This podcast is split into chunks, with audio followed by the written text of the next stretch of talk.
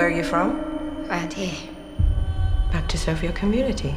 Thank you for choosing me. I require discipline. Stick to your rank, never question an order. Yes, matron. I won't keep you if you don't fit. We have to move nearly all the patients out because of the cut tonight. You will stay on. The dark shift. Does the dark bother you? A place people die in should never be allowed to get that dark.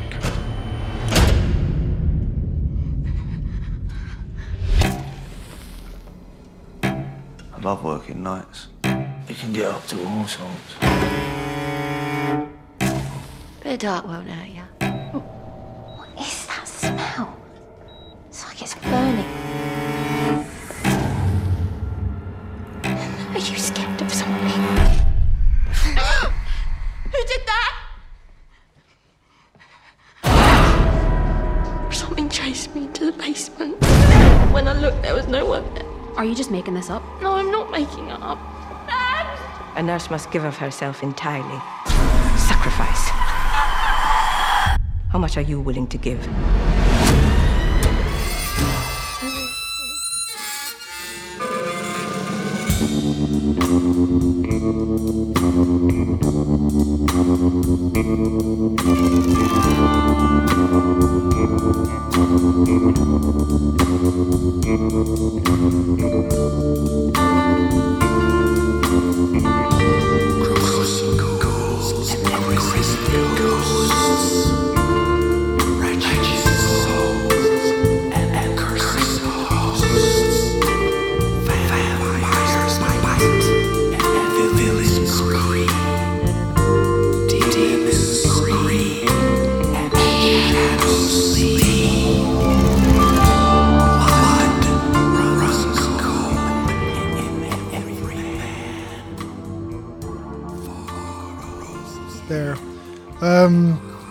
Just start right in? Sure. Hey listeners, you're listening to Chewing the Scenery Horror Movie Podcast. We are a podcast where we friends get together and talk about a horror movie. We do this virtually until we decide to do this in person again. And we talk about a horror movie, which we will spoil. We first talk about some recently watched, which we try not to spoil. We're not professional critics. And we thank the Moonrays for giving us this song intro creature features at the top of the show. You can find their music digitally on Amazon or Apple Music. And say hello to them on Facebook, where they are the Moon-Rays. I'm Richard. I'm here with Will. Hello. Jolien is drawing pictures. He's not with us this week. Lucky bastard. He, you know what he did? He made a big mistake. He said, "Hey, people I'm drawing this stuff for, I'm ahead of schedule." And they said, "Oh, cool. We'll move the deadline." Ugh. People are the worst. No, never tell them you're ahead of schedule. No. Yeah, make it seem like you're just bringing it in right on time. Yeah. If you're early, they move it. I guess we learned that. And you're doing everything possible to just bring it right in under the line. Yeah. And then if you get it there early, that's all the better. But don't ever... Yeah. Tell them exactly where you are or promise too much. Yeah. Yeah, that's true. All right, I made a couple minor adjustments on audio. I think we're ready to roll. Do you want to talk about recently watched, Will? Do you have much? Not a whole lot. We're continuing to watch True Detective, which is excellent. I think we have one more episode to go, and then it's on to season 2. Good luck! Good luck, yeah. You know what? Season 2's fine. It's just that... It's not season 1. I can already tell you... nothing is going to be this good that easily. I don't want another Batman film simply because why? Why would we need another Batman film? But if they are insistent on making one, I know they are. Right, always. I think Matthew McConaughey would be a great Batman. Oh, man, I would love him as Batman. Because he could really play Batman as kind of unhinged, and then he could play Bruce Wayne as a real cad. Oh, yeah. You know, kind of aloof playboy. He could do both those roles great. And who else could they cast? I want Commissioner Gordon to be Christopher Walken. Okay. I think that would be okay. You know, if we're going to go a little odd, they should just cast all the odd actors in one Batman movie. Okay, yeah, I like that. Yeah, I'm trying to think of who else. Steve Buscemi could be maybe... As Robin? Oh, even better. I was going to say the Riddler, but Robin, yes. Oh. You know, he's like Bruce Wayne's, you know, roommate. How about Kat Dennings as Robin? Oh, as Robin? Okay. Sure. Or Kat... Did you ever see the old Batman serials from the late 40s? Only well, because I think one's from the early 40s, and second one's on the late 40s, but only some stills and maybe a clip or two because you told me, and I looked it up. It is so crappy looking. Oh man, it is. It's fantastic. Robin looks like he's about the same age as the guy who plays Batman. Yeah. He looks kind of balding and like he's going to break out in a 5 o'clock shadow at any moment. Yeah. It's like he's 39 and Batman is 41. Exactly. They're both 40, but one of them was born in December and the other was born in like February. Right. Yeah. And they just look like they're going to smoke a Pall Mall and, you know, figure out what to do next at their bungalow. They're bungalow. They're in like a normal house. Yeah. Oh, it's stunning. They drive a normal car. Yeah. Which like, makes sense. I mean, why would you want it to stick out? Oh, yeah. They're already wearing a bat costume. Like, I guess you go all in at that point. Yeah, no half measures after you put on a bat costume. You know, you need a bat cave and a Batmobile and everything else. Bat phone, yeah. Yeah, okay. What else you got before we go down that rabbit hole for the rest of the show? We finished up season 1 of Discovery. Which I really liked, way more than I expected. Good. I've not heard great things about it. Heard a lot of complaints. I don't know. I had no problems with it other than Star Trek did that thing where they act like they're progressive, but not really. Where they finally gave the audience a gay couple, but then they turned around and killed. Not only did they break up a gay couple, but the person they killed was black, so kind of telling you can't be black, gay, and happy. Right.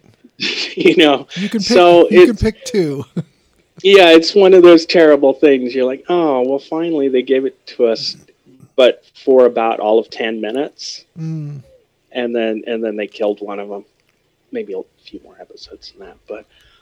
you know, it's such a tropey thing to fall into. You would think Star Trek would avoid that, given the premise of the show. But all in all, I really liked it. Way more than I expected. Good. It really makes the not that the other shows were bad in any way. I liked quite a bit of them, except Voyager. And they seem really quaint now, though. Like, just production-wise, it's really something. I mean, TNG always seemed kind of shaky because it was cheap.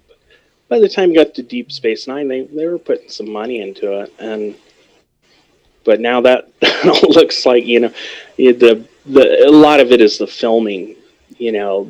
A lot of the TVs back then was still blocked off, kind of a lot of face shots, close-ups. Yeah. What else did I watch? I watched a couple of episodes of Sons of Sam. Yeah, I'm into that too. What do you think? I think the guy's unhinged, but I think that's kind of where they're going. I'm only 2 episodes in. I kind of get the feeling that they're going into his sort of obsession and perhaps downfall. I mean, they've not just alluded to it. Somebody said that at some point, I think in the second episode, although they didn't elaborate at the time. I got the feeling that's kind of where the thing will end up going, because it seems plausible at first. Like any conspiracy theory, you have like one or two little things. Okay, maybe. Yeah. Those sketches really didn't look like David Berkowitz, but not even a little. One of them looked more like Richard Ramirez. Yeah, I thought the last one, they said the last one didn't look like him. I thought there was something about the last one, cheekbones, something about the face. It was like, yeah, that is close. The nose was wrong, but something about the shape of the face was, and eyes were like dead on almost. But the nose was different enough that you were like, okay, that's not him, but I didn't feel that way. I felt like it was more on than off. But so anyway, you have something like that. And then you get, okay, this guy, he said Son of Sam. Who were the real sons of Sam? Sam Carr, blah, blah, blah. His kids, Huey and Dewey. I don't remember their names. Right. But, so you kind of go, okay. But then he starts tying in like everybody and the police and the whole state of New York and everybody but him and maybe two or three friends. It's just ridiculous. Now, in the whole thing, and we're trying not to spoil this for the listeners, but the title should give it away that there is a person who is the subject of this documentary who believes there's more than one killer in the Son of Sam killings. And this is something that just gripped New York City. And I'm going to say that, as the case is with any of, and this is, oh God, what years are we talking? 77. Okay. 76, 77. Yeah. Okay. Yeah. So the country was, going through a lot of stuff at the time with like the energy crisis and, all kinds of stuff that was starting to, the general malaise, I believe what it was chalked up to. It's a good way to look at it. Like, but here's the thing. We're talking about an investigative journalist who, like you said, is being looked at as though perhaps he's unhinged and a bit of a conspiracy theorist. Can you be unhinged but also be correct at the same time? It depends. I mean, at some level, though, the conspiracy grows so large. Right. And involves so many people that it falls in on itself. And then you go, well, what part do I believe? Well, up to what level is acceptable? Right. How much, and when somebody, either does that, they go too far, they take it too far, and it's everybody. You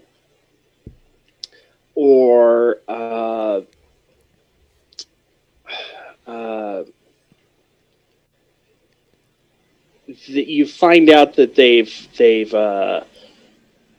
manipulated the facts a bit. You can, you can finessed things of facts to slowly bring in things that are out and out lies or just made up. Mm-hmm. And you go, well, what, where do I stop believing you? Right. Once you start, throwing out, or more than likely, in things like this is, they throw out speculation that can't be proven one way or another. Yeah. And it becomes, they're making up, conversations that may or may not have happened, but they have no way to know. And so that really drives the narrative of these things, these sort of Netflix seems to really like these sort of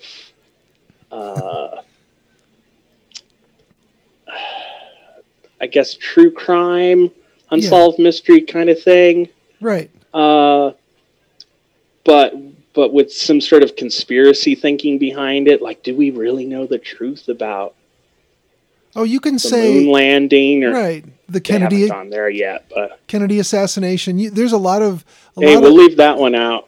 Right, because you could go into all kinds of, what did he know? What was he up to? What did he tell Marilyn Monroe? There's so many things. It's like, well, we don't know. We weren't a fly on the wall. So, let's speculate some more.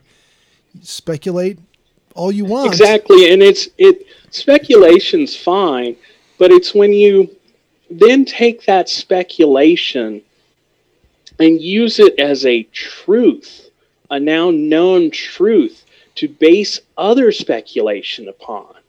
And that's where it gets me on a lot of these, not just these Netflix documentaries, but conspiracies in general, is that you have this one kernel of uncertainty, but then you base all this stuff on top of it, and it's a house of cards. Right. Yeah, I could see that. I'm going to say, though, I'm one episode ahead of you. I think the guy is onto some things, but do they all fit together is always going to be the question. And you can say David Berkowitz as Son of Sam, the killer, was driven. He was influenced by some things around him, and there were other people in his life, and they were up to some things. Yeah. Are you connecting the dots? Well, I'm not done with the series yet. I'm going to wait and see. Does he properly connect the dots? So yeah, I'll keep watching. I mean, the one that you just finished, my next episode, I see has Charles Manson in it, so I've got to tune in. Right. Well, they do. Yeah, they do talk about how, the country was sort of gripped in this, the early phases of a satanic panic. Mm-hmm. And not for no reason either, because there were probably people who were, kind of glamorizing it and using it as maybe an excuse or a vehicle for doing whatever their doings were. So, plenty of people say, oh, if I'm in a gang, I do gang stuff. If I'm in a cult, I do cult stuff. And you feel enabled by the crowd you're with, maybe. I don't know. Cult stuff, selling jams and jellies. Right. Old flowers. Right. Dancing around with tambourines. Yeah. Bothering people at the airport. Starring in action movies.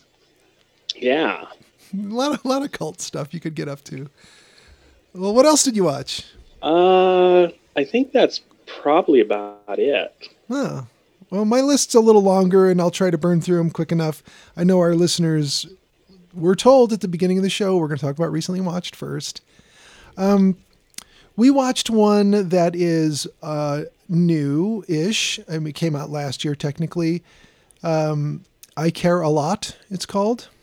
And, this one is, I want to make sure I don't say. I think it's Angelina Jolie and Betty White, right? It should be. This one stars Rosamund Pike, Peter Dinklage, Isa Gomez, and others, and the rest. And what this is, it's about a woman who is a scammer who, uses the legal system and doctors who are somewhat corrupt to get guardianship over elders. It's the scammy version of elder abuse, where you kind of take over their lives and their finances. And without giving too much away, she does this to the wrong old lady, who is a perfectly fine person, but her doctor kind of points out to this scammer, guardianship woman, that she's got a lot going for her financially, but she doesn't have any relatives at all. She has no husband, and she has no relatives, no children, nothing. And this woman is like, oh, she's a great mark for this sort of thing. So they, of course, get an emergency hearing and have her institutionalized and then take over her finances, and that becomes their money. Without giving too much away, like I said, Peter Dinklage is a person who's not to be messed with, who is involved with this woman's life, who becomes involved with this situation. And it doesn't go good places for either side. So this one's worth a watch. It's a very like dark comedy / action / crime movie. So it's wearing a lot of hats, but it's a lot of fun. Without saying really anything at all about this one, the movie Jolien warned us he was picking for next week is Peninsula, which is also known as Train to Busan 2, or Train to Busan Presents Peninsula. So this one is, I think, 4 years into the zombie pandemic, and it's the Korean peninsula is completely devastated, and a former soldier escapes overseas, and he's a real badass, and he can shoot anything.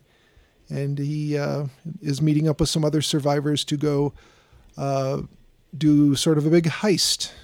So that's all I'm going to say about it. We'll talk about that a whole bunch next week. Will, did you ever see the made-for-TV movie Gargoyles? Long time ago, yeah. Yeah, this was made for TV in 1972 for like CBS Tuesday night at the movies. And perfect for a Tuesday night, I think. It takes place in New Mexico.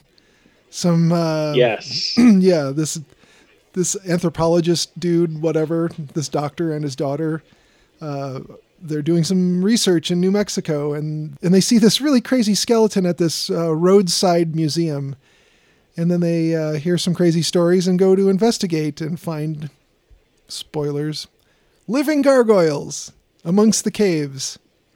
Yes. So they're based on a true story, I believe. Yeah, probably. I think the scariest thing I ever heard about, and I don't know if this was in New Mexico, but when you told me about the motel with the in-ground swimming pool that's been filled. Yes, with sand. With sand. That's terrifying to me. You know, yeah. They buried several someones in there. Something weird's going on. For sure. Anyway, this one, if you feel nostalgic for made-for-TV movies, which really, I can't call it horror. It's not that scary, but it's fun to watch. When I was a little kid, it was really cool. Somewhere I've got a drawing I did of one of the gargoyles.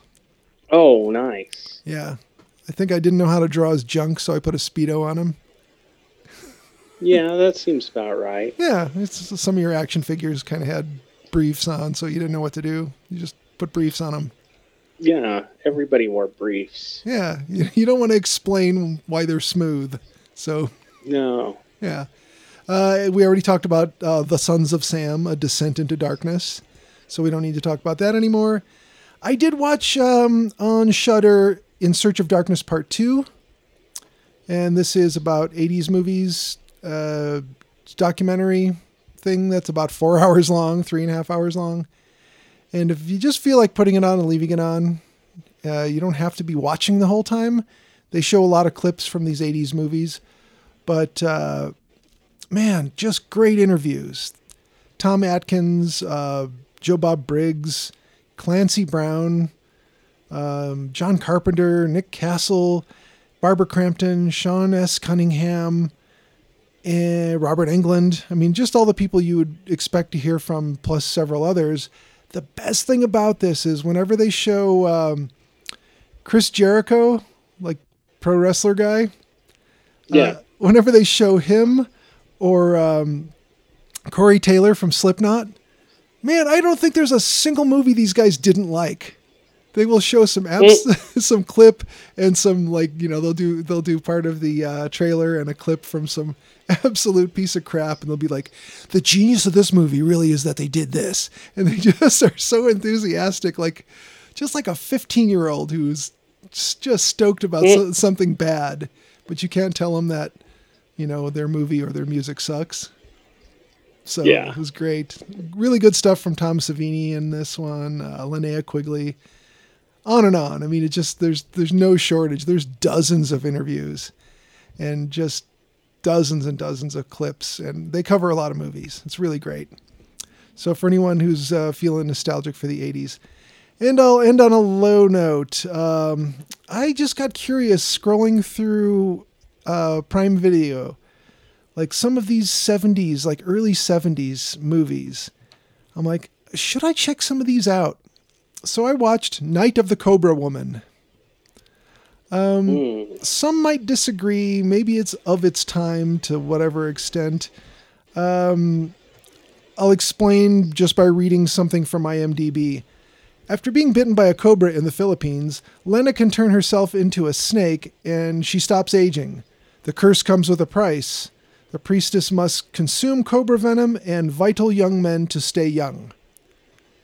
So, yeah, whatever. Anyway, age-old story. Yeah. So it just looks like 80% humidity. Everybody just looks hot and miserable in this movie. Was this filmed in the Philippines? I would assume it is, or somewhere. Let's see. Yep. I just scrolled down. Filming location: Philippines. And yeah, I think I've seen this one. It's it was kind of indicative of Philippine horror movies. Yeah, from the early 70s. Yeah, and you know, I'm sure it was mainly an American influenced production, because they seemed like they had American actors. Yeah, they would take American actors and go over there and film really cheap and use Filipino crews. Yeah. Yeah, a lot of schlocky, low-budget crap came out of there. Sid Haig lived there for years, I understand. Yeah. He filmed so many movies in the Philippines. It was real cheap. Sure. Both to make the movies and to live there, and it was, you know, kind of a vacation. Pam Grier lived there for a while, I think. Oh, I bet. She did a lot of movies there. It was the Vancouver of the 70s. Yeah, it kind of was, yeah. It's like, oh, let's go film, you know. You want to go live in the Philippines for 3 months? You know, it seems like there'd be plenty of upsides to it, as long as you had some air-conditioned place you could land yourself at the end of the day. Yeah, I don't think it, and I'm assuming you probably film outside Manila. Yeah. So yeah, everything's. It was pretty modern for 1972. Yeah, you can only imagine it's a thoroughly modern city at that point. Yeah. So we also watched The Power, a brand new 2021 movie. This one, I was really interested in just reading the blurb, like what were they going to do with this premise? And I think the only thing I told you was good spooky atmosphere. So what did you think of the movie? I hated it. You hated it? Hated it. Oh, tell me all the ways. Hated it. Couldn't even finish it. Oh, really? Yeah. You missed the part. You missed the part you would have hated the most. Oh. The very ending is, you just would have so hated the ending. Oh, man. Yeah, I couldn't get there. It was like pulling teeth watching this one. Was it too slow of a slow burn? What was going on? It was slow. It was dull. It was nothing you hadn't seen 25 times before. What do you think? The setup was kind of interesting, but it was so glossed over as such a little background detail to be why the power was going to go out. Right. It felt like that was totally tacked on. Like it could have been anything. She could have just been a nurse in, you know, 1992 instead of 1972 or whenever it was supposed to be. 74, I don't remember. But, you know, and then the power went out. and she's in a hospital and spooky things happen. I didn't find the atmosphere terribly spooky. No. I found some of the ghostly things kind of goofy, especially when she was having possession fits. Mm-hmm. They were just, I don't know. They were supposed to be horrific, but they weren't. They were borderline silly. But for the most part, I was just bored. I didn't know who anyone was, nor did I care. Well, there were no characters. There were actors in spots reading lines, but there was nothing there. I have to disagree with you on the atmosphere part of it, and there are some things where I do agree with you, but generally speaking, I did like this one, and I'll tell you that I didn't know much about England in the 70s outside of what I caught from documentaries talking about the punk rock scene. And, you know, it's like, oh yeah, you know, Great Britain was in, you know, such turmoil and they were, you know, socially and economically, they were in a really bad situation. General malaise was happening here, but over there it would seem maybe it was a little more volatile, or I'm not sure how to say it, but what it came down to was that the miners, the coal miners, were apparently on strike, and there was a shortage of supply to power the generators to light everything up. So apparently I don't know if it was a prime minister or who was in charge of handing this mandate down, that what they were going to do was change from a 5-day work week to a 3-day work week and shut the power off at night, just like shut off the generators, you know, or the power plants rather. Yeah. And I didn't know about this, but it lasted for months apparently. I'm sure it was hugely popular too. Oh, I bet everyone was just thrilled to have this sort of thing. Oh man, you know it. Especially December through March. So this was 1973 into 74 for like, I don't know, 4 months, 5 months, something crazy like that. So that's what this is sort of, as far as when it was set.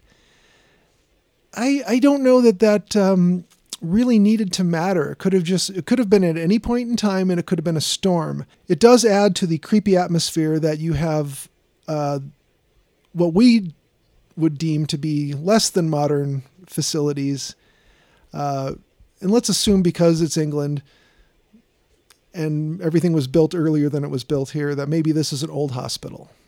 You know, maybe this is from the 1920s or something, and it's been updated, but it's not really modern like we think of it. So for us, we're thinking, oh, you know, they don't really have good backup generators. They don't really have, you know, the safety lights that kick on when the power goes out. They don't have that stuff. So you're in pretty much darkness in a hospital, which is, if it's an old hospital, is going to be kind of a creepy place to be. And it's this girl's first day on the job, and they put her on the night shift with, well, there's some candles if you need them.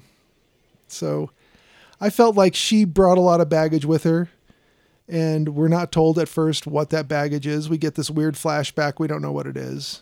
And this young woman, who appears to be about 18 or 19, just starts her job as a nurse at the hospital. Yeah, I felt like the atmosphere was properly creepy, and it was in a place where you wouldn't know your way around. It looked kind of labyrinthine as far as the layout, because they do show you that map, and it's got all these different levels. Yeah. So I felt like that was effective. I felt like giving this a second look. So I watched a good portion of this a second time. And the doctors and nurses all kind of blur together unless they had something important to do. But I noticed the characters who I thought oh, that's a good guy. He seems cool. The two characters I initially felt that way about turned out to be the worst guys in the movie. Nev or Neville, the janitor, whatever, you know, maintenance person, whatever he was supposed to be. He seemed like he was kind of funny and kind of cool, but then you saw him do a couple awful things, and then you found out he was pretty horrible. And then Dr. Franklin, he seemed really neat. Like maybe he's a young doctor. He was kind of with it. Everything was cool. No, he was a bad guy too. I couldn't tell you who either of those people were. Janitor guy and glasses doctor. That doesn't even ring a bell. Were you folding the laundry? Were you ironing? What were you doing? No, I was trying to watch this thing, and it just was not engaging me in the least. Okay. Did the other nurse, Val, stand out? I'm sorry, not Val. What was her name? There was a blonde woman who was kind of nasty to the... Yeah. Seemed to have some sort of history. I think her name was Babs. Something like that, yes. And then there was two other nurses. One of them was named Patience or something like that. Yeah, we had, let's see. Constance? Yeah, it was something like some crazy name that we're not used to. But yeah, you're right. It was something like Patience or something. Babs was played by Emma Rigby, who I took a quick look at her IMDb, and she had a bunch of credits. So she's about 30-ish. So she's been in the game a bit longer. I thought she delivered a pretty good performance. Comfort was the character's name. Comfort. Yeah, Comfort. That's a strange... Maybe that's a little too on the nose. I felt like, you know... Did you get a double meaning from the title of this very far into the movie? Or did that ever kind of land on the nose for you? I figured it was some sort of, you know, not just the electrical power. It was whatever the entity or ghost or whatever was haunting the place. Right. Yeah. Well, I think what we're led to here is that Val grew up in the children's home, and oh, that's right. We got something telling us, you know, these little quick flashes of flashback that something traumatic happened to her, obviously from somebody who is in power. And then here she is at this job, and immediately the woman who's in power is just really strict and borderline unreasonable with her. And as the movie goes along, all the people who have any sort of authority or any sort of influence all seem to have power that they abuse or misuse in some way. Like the janitor knows his way around and has keys to everything. And it seems like he wants to take advantage of whomever he can, as far as nurses or other employees or patients, perhaps. It's good they didn't name that nurse Patience, because that would have been confusing. Comfort, yeah. Right? So, but then we find out that these doctors who are in charge and administrators who are in charge have power, and they either don't believe anything they're told, or they basically we're talking about gaslighting and abuse of power. And it gets a little bit, toward the end, it gets a little bit knock you over the head with it and a little preachy with it in ways that it could have just continued to be subtle about it or not gotten less subtle about it. And I think it would have been more effective. But the message is good. We should hear it, but, you know, don't expect that we don't pick it up if we watch the whole movie. But you couldn't get through it. How far do you know how far you were into it when you bailed out? An hour plus. Yeah, it took I think I looked at the time code. I paused it and looked at the time code. It was 28 minutes before we got our first scare. When Val was walking with a candle and something blew it out. And that was fine, waiting that long, but you have to fill that 28 minutes with something. And I just didn't get anything from these people. She seemed unbelievably mousy to be a nurse, even a first day nurse. I could believe it if she was a little more, pie in the sky kind of idealist who was going to save people. But she seemed so already frightened and broken and miserable from the very first that the spookiness didn't seem to affect her because she was already jumpy. Yeah, exactly. It didn't make it very effective. She seemed very, like I said, just mousy. She seemed very, introverted kind of person. I didn't really buy her as a nurse. And then everybody immediately kind of, is nasty to her, but she's not, I don't know. Nursing didn't give us anything to base that nastiness on. People were just nasty, so you just got this feeling that was like, oh, this is just the, hospital in the 70s in Britain when the power's out. Everybody's on edge and they're nasty to one another. Why do I care? It didn't give me anything to care about. Yeah. I could see that point. And definitely I agree that nursing school will make you tougher than that. It will make you less of a meek person if you had the tendency to be a meek person. It seems like I think you would have washed out. Unless nursing was just like whoever shows up and can fit in the uniform. Right. I just did not see her doing that. I could see her maybe working as a teacher. She seemed to be okay with that little girl. And I could see, okay, you're kind of a mousy teacher. That makes sense. But to be a nurse, I don't see it. I think you would have washed out already. She seems so naive and so just totally lost most of the time. You wondered if she'd ever been in a hospital.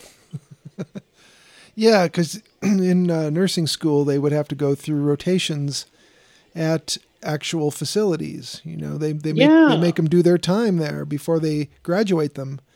So, that should have been, and I don't know. I don't think they do it differently in England than they would do it here. But you'd think they'd have some sort of schooling, some sort of rounds before, her first day. Yeah. She often acted like she was surprised that the place was full of sick and dying people. Like, what did you expect? It is a hospital. Have you ever known anyone who's worked at a hospital, like in overnight shifts? My mom was an ER nurse for a while. Yeah, my mom too. I think we've talked about this before. Yes. Yeah, that does ring a bell.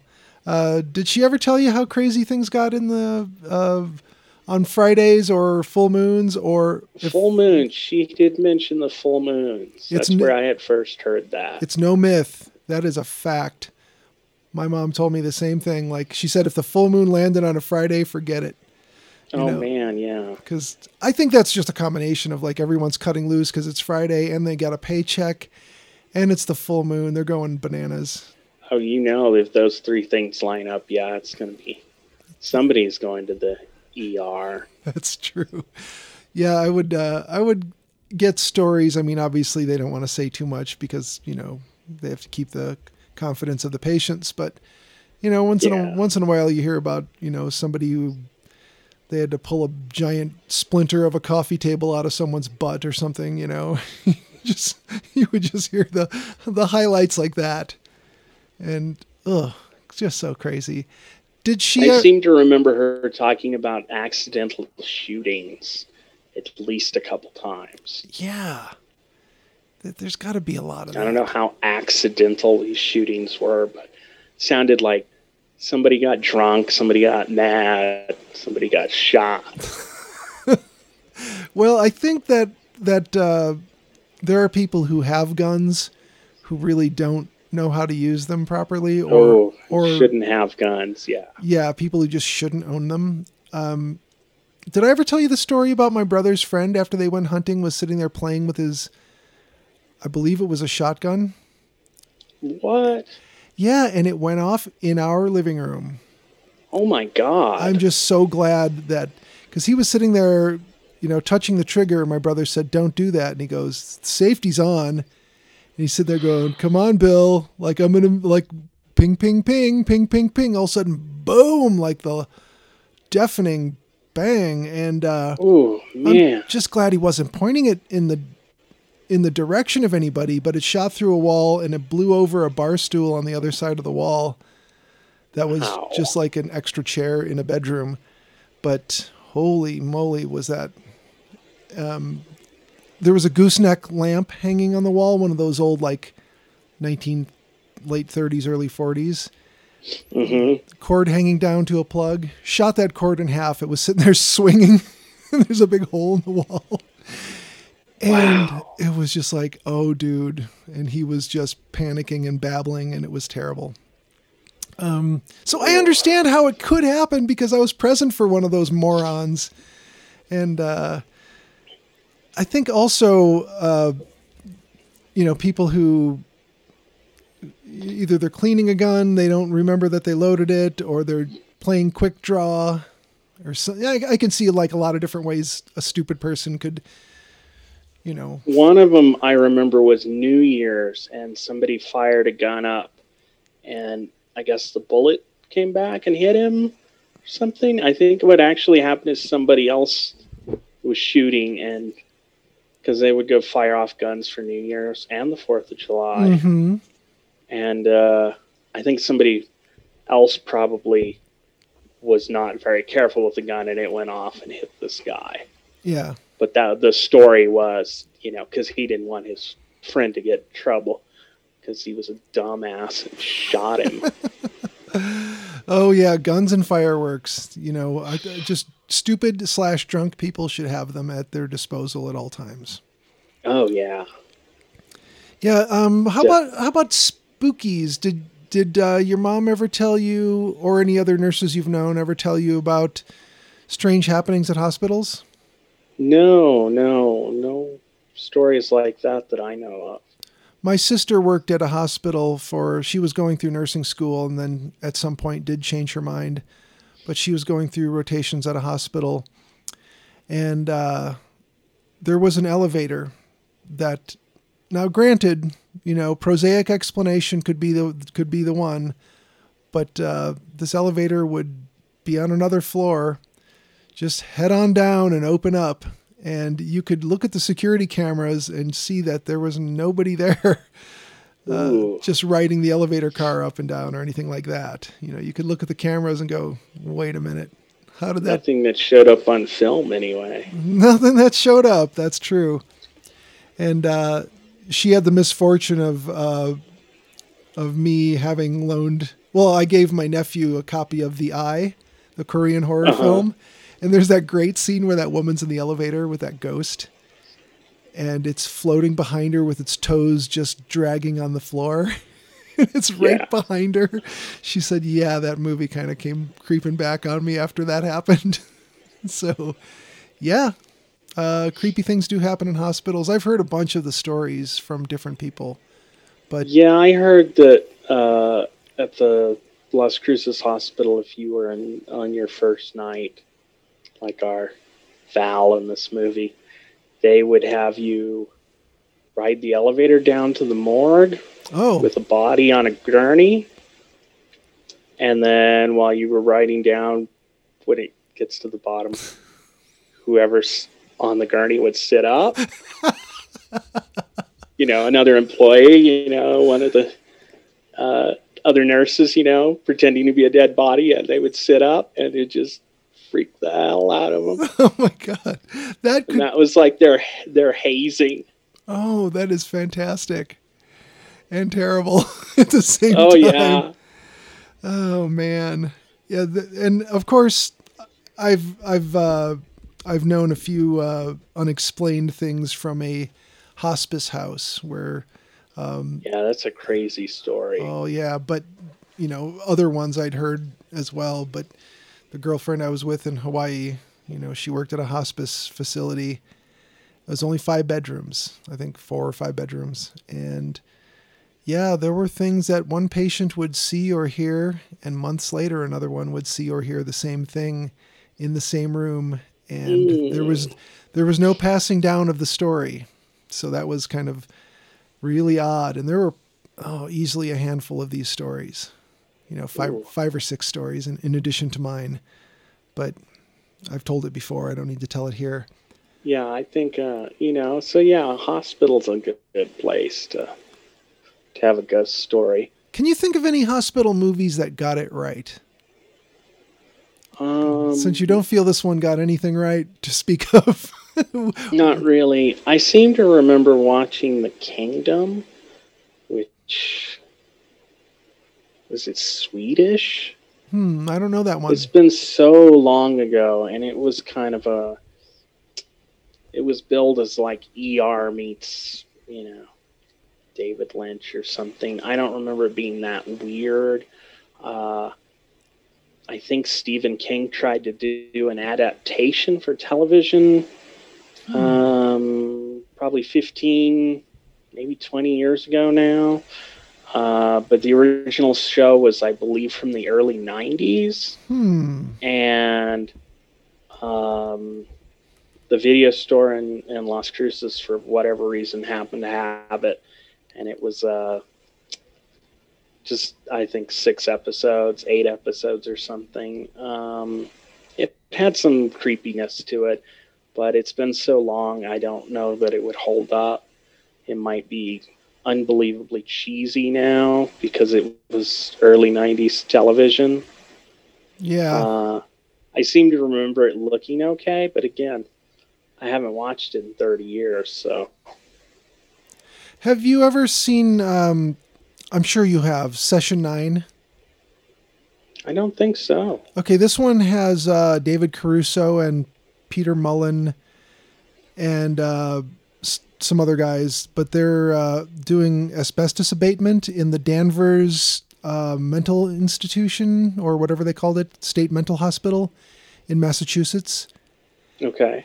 And this was a 2001 movie, and it gets really creepy, and if you haven't seen that one, I think that one is worth a look. It's been a long time since I've seen it, so I'm not going to say, oh, dude, you won't believe how great it is or anything like that.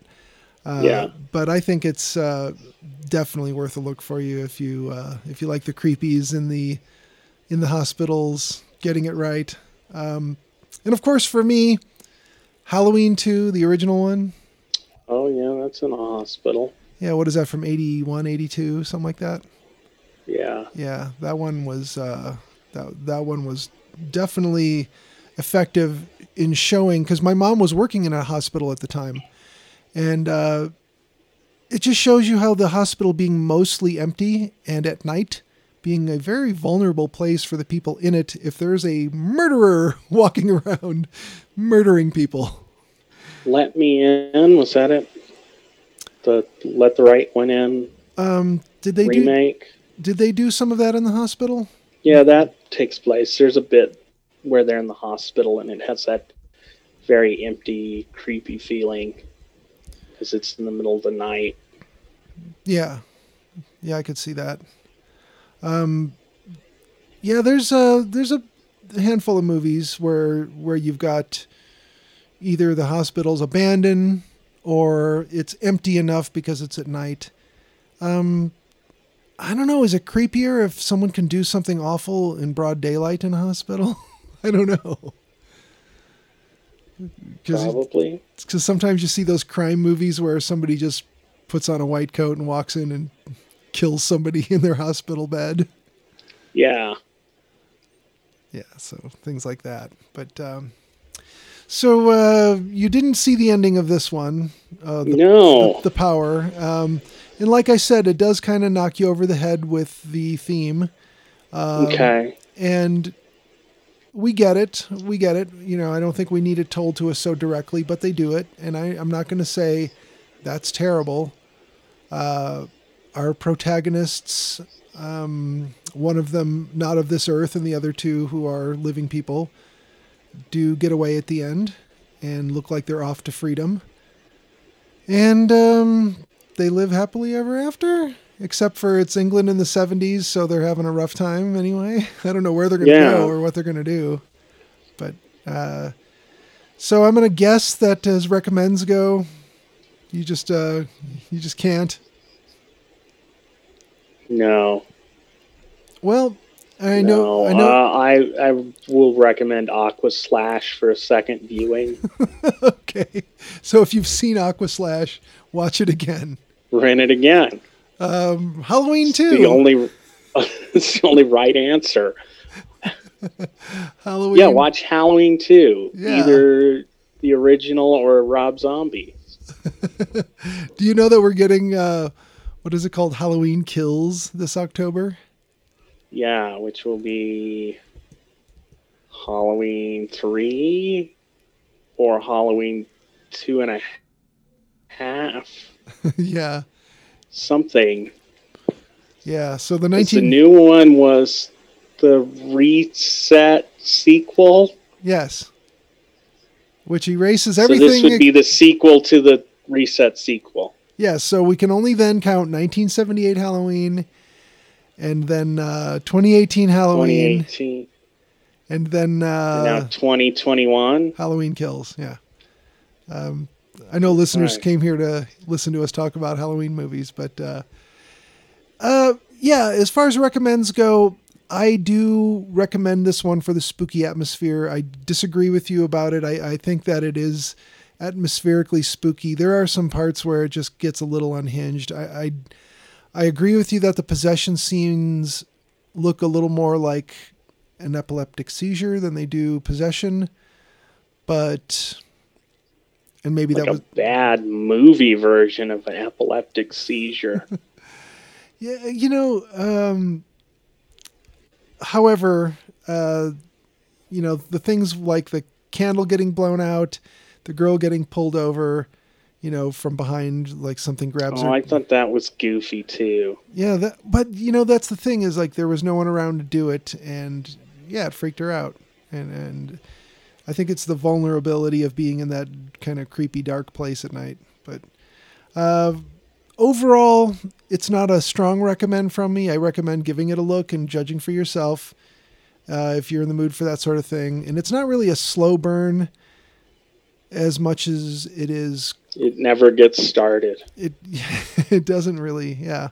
Doesn't even smolder. It doesn't pick up a lot of momentum, even when the parts of it get crazy. It doesn't feel like it's rolling forward. It feels like it's bouncing to and fro more so than rolling forward. And I think a bucket of wet ash.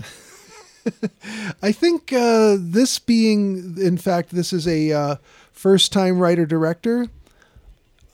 I think that maybe this was a, you know, learning experience. Stop now.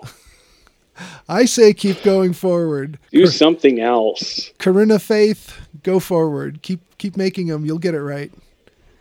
I mean, you know, who like, what was it called? Brain Dead or Brain Damage? Like Peter Jackson's first movie? Yeah. Lord of the Rings looks a little better than that, right? I don't know. That had something to it. Of course it did. But if this movie was as good as Brain Dead, yeah, I wouldn't be complaining. I'd be championing her and saying, you know, yeah, please make another movie. But as it stands now, I don't know. Commercials? Yeah. Well, and, you know, she did, looking at the IMDb, she did, you know, TV episodes and shorts and whatnot. But I don't know. I think our listeners will probably be split on this one, and that's fair. You know, some people like certain kinds of things more than others, but I gave it a second look. I'm glad I did.